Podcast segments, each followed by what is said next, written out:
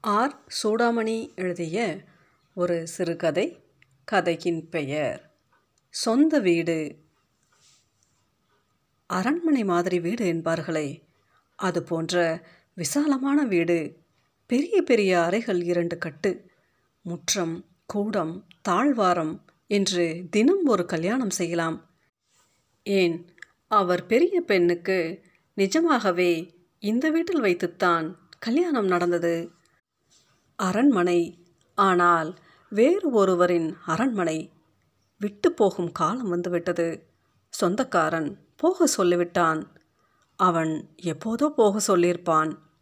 கார்த்திகேயன் நான் சொந்தமாக ஃப்ளாட் வாங்க போகிறேன் சார் வாங்கினதும் அங்கே போயிடுவோம். சீக்கிரமே ஏற்பாடாயிரும். அது வர கொஞ்சம் பொறுத்துக்கோங்க. வாடகை வேணும்னாலும் சேர்த்து தரேன் என்று பேசி கடந்த ஐந்து மாதங்களாக ஆயிரம் ரூபாய் வாடகை தந்து கொண்டிருந்தான். இத்தனை பெரிய வீட்டுக்கு இந்த நாளில் ஆயிரம் ரூபாய் கூட பிச்சை காசுத்தான். ஆனால் பழைய வட்டாரம் பாஷ் லொக்காலிட்டி இல்லைத்தான். கட்டடமும் ஹைதர் காலத்து வகை. ஆகவே முன்பை விட கூடுதலான முந்நூறு ரூபாயை வீட்டுக்காரர் ஒப்புக்கொண்டு வாய்தா தந்திருந்தார். மேலும் இக்குடும்பத்துக்கு வெகுகாலம் பழக்கப்பட்டவர். வீட்டை தரைமட்டமாக்கி அங்கு அடுக்குமாடி கட்டிடம் கட்டி ஒவ்வொரு தளத்தையும் மூவாயிரம் நாலாயிரம் என்ற வாடகையில் கம்பெனிகளுக்கு விடுகிற திட்டத்தை சிறிது காலம் இவர்களுக்காக தள்ளி போட இசைந்தார். இப்போது கார்த்திகேயன் ஃப்ளாட் வாங்கிவிட்டான். அடையாருக்கு அருகே இடம். தற்கால பாணி வீடு. வாஷ்பேசின் மேனாட்டு வகை ஃப்ளஷ் அவுட். சுவர்க்குள் அமைந்த வார்ட்ரோப். கண்ணுக்கு தெரியாத மின் இணைப்பு. கீசருக்கு வசதி. மிக்சி கிரைண்டர்களுக்கு தயாராய் சாக்கெட்டுகள் என்று எல்லாம் உண்டு. புதிய காலனியின் நாகரிக சூழல் ஜன்னல்களை திறந்தால் முடியை பீய்த்து கொண்டு போகிற கடற்காற்று கார்த்திகேயனை விடவும் அவனுடைய டீனேஜ் பெண் ஜோதிக்கு இன்னும் அதிக மகிழ்ச்சி உற்சாகம்.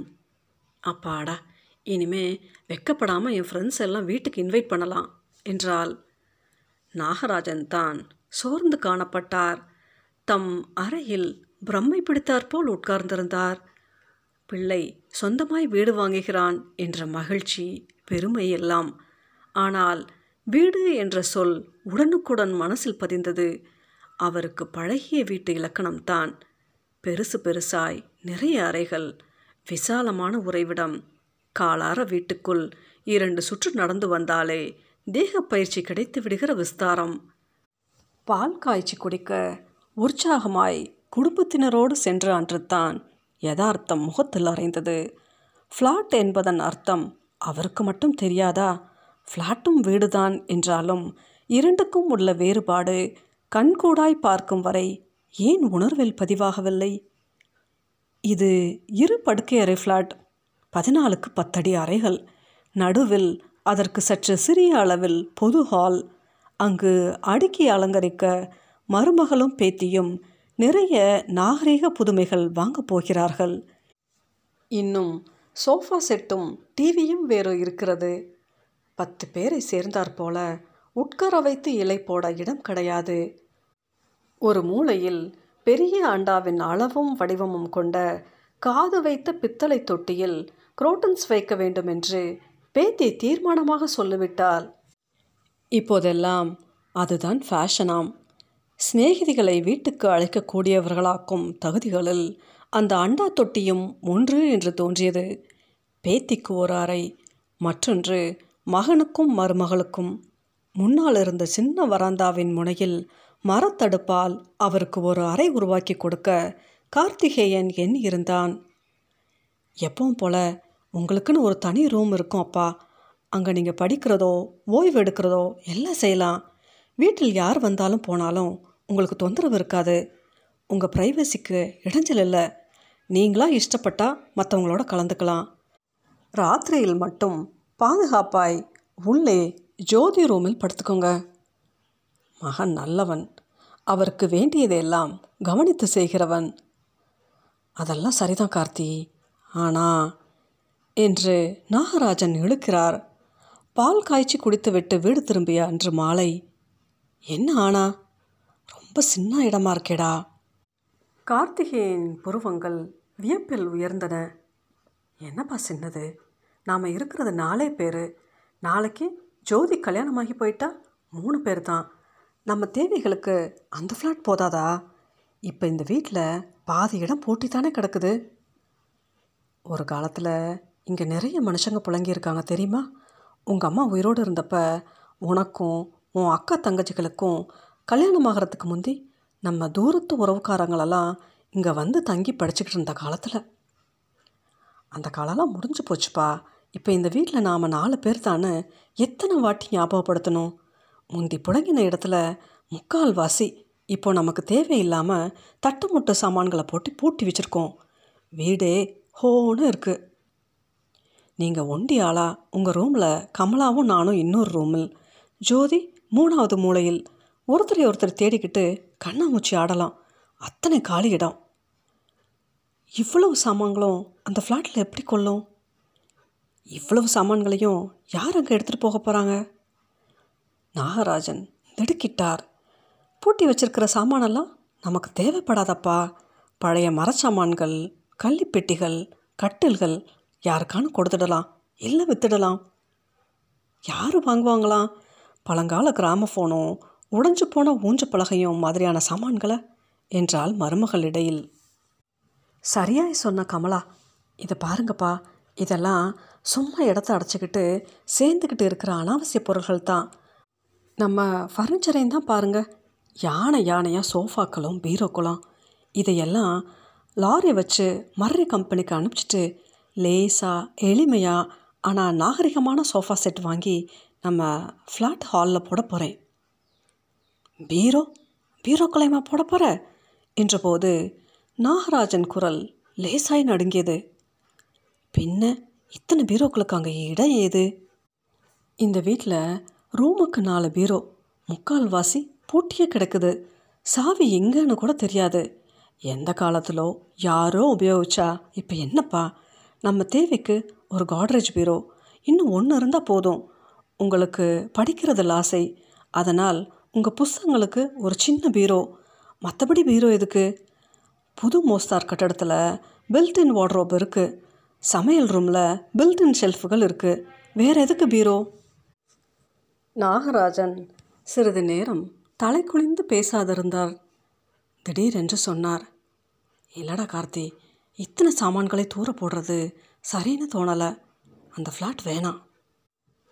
ரொம்ப அழகாக இருக்குப்பா. கோஆப்ரேட்டிவ் சொசைட்டியில் முதல் தொகை டவுன் பேமெண்ட் செஞ்சு பாலெல்லாம் காய்ச்சி குடிச்சிட்டு வந்தப்புறம் பாலடைஞ்ச வீடு மாதிரி இந்த பெரிய இடத்த கட்டிக்கிட்டு ஆயுசுக்கும் கிடக்கணும்னு தான் உங்களுக்கு ஆசையா? எனக்கு அந்த தண்டனை கொடுக்காதீங்க. இல்லைடா நான் அப்படி சொல்லலை. நீங்கள் இருக்கணும்னு சொன்னாலும் வீட்டுக்காரர் இனிமேல் பொறுக்க மாட்டார். முப்பத்தாறாம் தேதி நாம் கிளம்பி போனதுமே ஒன்றாந்தேதி காலையில் மம்முட்டி கடப்பாறையோட இங்கே வாசலில் ஆளுங்க வந்து நிற்க போகிறாங்க நான் எங்கேயே இருக்கணும்னு சொல்லலை கார்த்தி. அவ்வளோ சின்ன ஃப்ளாட் வேண்டாம்னு தான் சொல்கிறேன் கொஞ்சம் தாராளமாக இடம் இருக்கிறாப்புல பாரேன் இன்னும் நாலு பேரும் வைக்க முடியறாப்புல.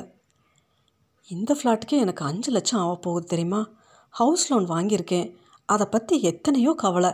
இத்தனையும் தாண்டி ஏதோ நம்ம மகன் சொந்த வீடு வாங்குறானேன்னு பாராட்ட தெரியாட்டையும் குறை சொல்ல நல்லா தெரியுது. கோச்சுக்காதடா நான் அதுக்கு சொல்லலை. ஏ கார்த்தி கார்த்தி. அவர் கூவ கூவ அவன் திரும்பி பாராமல் எழுந்து சென்றான். ச்ச இந்த அப்பா ஒவ்வொரு குடும்பத்தில் பிள்ளை அப்பனை அனாதரவாய் தெருவில் விட்டு விடுகிறான். நான் அப்படியா? எவ்வளவு அக்கறையோடு பார்த்து கொள்கிறேன். முழங்கால் மூட்டு வழியால் படியேற சிரமப்பட போகிறாரே என்று கிரவுண்ட் ஃப்ளோரில் இடம் வாங்கியிருக்கிறேன். இத்தனைக்கும் மாடியில் தான் இன்னும் நல்ல காற்று. தெரு இறைச்சல்களால் தொல்லை இல்லை. ச்ச பெற்ற தகப்பனாயிருந்தாலும் கொஞ்சம் நன்றி உணர்வு வேண்டும். நாகராஜன் நின்ற இடத்தில் வெகு நேரத்தில் வெகு நேரம் கல்லாயிருந்தார். கார்த்திக் கோபித்து கொண்டு விட்டான். இனி எதுவும் சொல்வதில் பயனில்லை. அவர் மெல்ல தம் அறைக்கு நடந்தார்.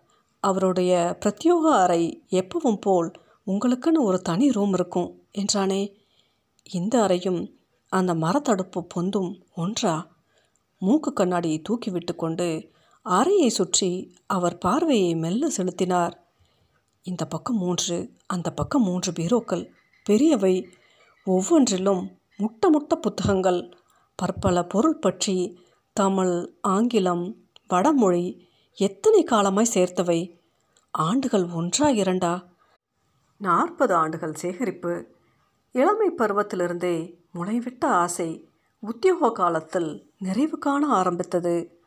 இரும்பு சாமான்கள் நிறுவனம் ஒன்றில் இருபத்தி ரெண்டு வயதில் வேலைக்கு சேர்ந்தபோது மாத சம்பளம் இருநூற்றி ஐம்பது ரூபாய். அதில் நூறு ரூபாயை புத்தகம் வாங்கவென்று எடுத்து வைத்து விடுவார். மிச்சத்தில் ஓர் ஆள் அதிக சிரமமின்றி வாழ முடிந்தது அந்த காலத்தில். எந்த நெருக்கடியிலும் அந்த பத்து ரூபாயை தொட்டதில்லை. அது புத்தகங்களுக்காக மட்டுமே. பின்னால் நிலைமையும் சம்பளமும் உயர உயர புத்தகப் பணமும் உயர்ந்தது. விலை இரண்டு அணா என்று அச்சிட்ட உள்ளங்கை அளவு தல புராணங்களிலிருந்து இப்போது இரண்டு மாதம் முன்பு புத்தக கண்காட்சியில் இரண்டு பாகங்களில் இந்திய வரலாறு நூல் நூற்றி எழுபது வரை ஆயிரத்தி நூற்றுக்கும் மேற்பட்ட புத்தகங்கள் அவரை நட்புடன் பார்த்து கொண்டு இந்த பீரோக்களில் நிற்கின்றன. ஒவ்வொரு பீரோவினிலும் புத்தகங்களை கண்களால் கொஞ்சி தடவினார். பிறகு திறந்து கைகளால் தடவினார். தொட்டு சீராட்டினார். தேவையானால் ஒருவேளை சோறுண்டு அவரால் வாழ முடியும். இரண்டே ஆடைகளை மாற்றி மாற்றி உடுத்திக்கொண்டு வாழவும் முடியும். பொந்து அறைக்குள் சந்தோஷமாய் வாழ முடியும். ஆனால் இந்த புத்தகங்கள் இல்லாமல் வாழ்வது? இவை யாவற்றையுமே முறை வைத்துக்கொண்டு ஒன்று விடாமல் திரும்ப திரும்ப படிக்கிறார் என்பதில்லை. மிகவும் பிடித்தவை என்று சில உண்டு. திரும்ப திரும்ப படிக்க வேறு சில. ஆண்டு கணக்காய் தொடப்படாமலேயே பீரோவுக்குள் தூசி படிந்து பழுப்பாகி கொண்டு வருவதும் உண்டு. அதற்காக அவற்றை துறந்துவிட முடியுமா? இந்த நூல்கள் அனைத்தும் அவர் வாழ்ந்த நாட்களின் சாட்சி. அவர் மனநிறைவின் ஸ்தூல அடையாளம். படிக்காத நேரங்களில் கூட அவற்றின் பின்னணியில் மௌனமாய் உட்கார்ந்து கொண்டிருக்கும்போது சொந்த வீட்டில் இருப்பது போன்ற இதம் சுரக்கிறது. ஒரு சின்ன பீரோவுக்குள் அடங்கும் அறைக்குத்தானே அனுமதி கொடுக்கிறான். மிஞ்சி போனால் நூறு புத்தகங்கள் தேருமா? நூற்றி ஐம்பது இருநூறா? எவற்றை தேர்ந்தெடுப்பது? எவற்றையெல்லாம் விடுவது? உன் உடம்பின் அங்கங்களில் இரண்டொன்று வைத்துக்கொண்டு மற்றதையெல்லாம் வெட்டி எறி என்றால் என்ன பதில் சொல்ல?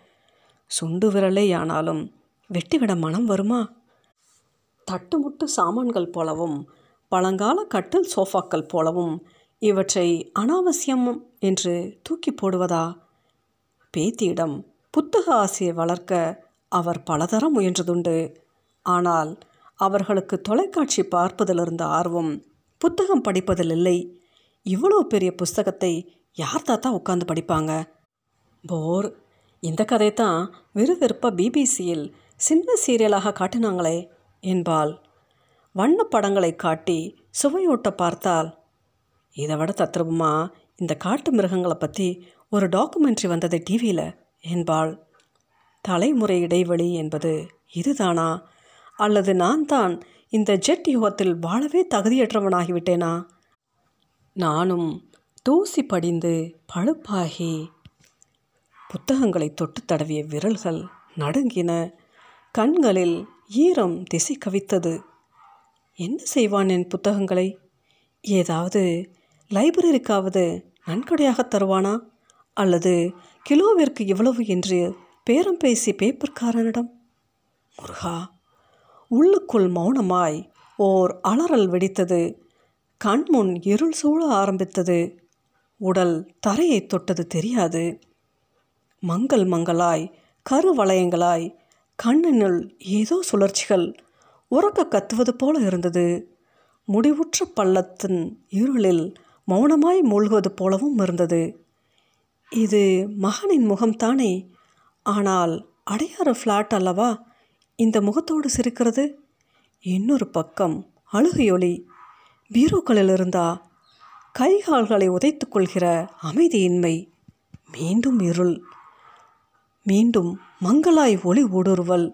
வெள்ளத்தில் சிறிது சிறிதாய் நீச்சல் போட்டு மூச்சு வாங்க ஒருவாறு மெல்ல தலையை நீர்மட்டத்திற்கு மேல் தூக்கி நிமிர்ந்தபோது எதிரே இருந்த முகம் ஒரு கணம் மங்கி குழம்பி பிறகு தெளிந்தது. அப்பா கண்ணை விழிச்சிட்டார் கண்களை மலர்த்தினார். இப்போதுதான் தூங்க போய் கண் விழித்தது போல இருந்தது. ஆனால் சுவர் கேலண்டரில் மூன்று தாள்கள் கிழிக்கப்பட்டிருந்தன. அப்பா! கார்த்தி தான் எதிரில் கண்களை அசைத்தபோது பக்கத்து மேஜை மேல் ஏதேதோ பாட்டில்கள் மருந்துகள். இப்போ எப்படி பார்க்கு? கார்த்திகேயன் கை அவர் நெற்றியில் படிந்தது. அப்பாடா ஜுரம் இறங்கியிருக்கு. மருமகளின் முகம் நாற்காலி அருகில் அவன் பின்னால் தோன்றியது புன்னகையுடன். கமலா டாக்டருக்கு ஃபோன் பண்ணி அப்பாவுக்கு விழிப்பு வந்துடுச்சுன்னு சொல்லு. எனக்கு இப்போது தந்தையும் மகனும் மட்டுமே. என்ன ஆச்சு கார்த்தி? அவர் குரல் அவர் காதுக்கே வித்தியாசமாய் மெலிந்து ஒழித்தது யாரோ எங்கிருந்தோ பேசுவது போல். கடுமையான காய்ச்சல்பா. நூற்றி நாலு டிகிரி. கண் திறக்காமல் மயக்கம். மூணு நாளாச்சு.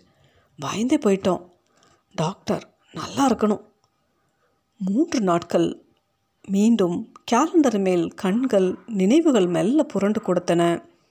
வீட்டை காலி செய்ய இன்னும் ஒன்பதே நாட்கள் கண்களுக்குள் உப்பு உறுத்தியது. மயக்கத்தில் ஏதேதோ பேசுனீங்கப்பா. அவன் குரலிலும் முகத்திலும் இரக்கம் குரல் தாழ்ந்தது. என்கிட்ட முதலே வெளிப்படையாக சொல்லியிருக்க கூடாதா? கார்த்தி அவர் புறங்கை நரம்புகளை மெல்ல நீவி கொடுத்தான். கவலைப்படாதீங்க. உங்கள் அத்தனை புஸ்தகங்களும் நம்மோட வரும். எப்படியோ நான் வச்சு கொடுக்குறேன். வெளியறையில் மருமகள் டாக்டருக்கு டெலிஃபோன் செய்யும் குரல் கேட்டது.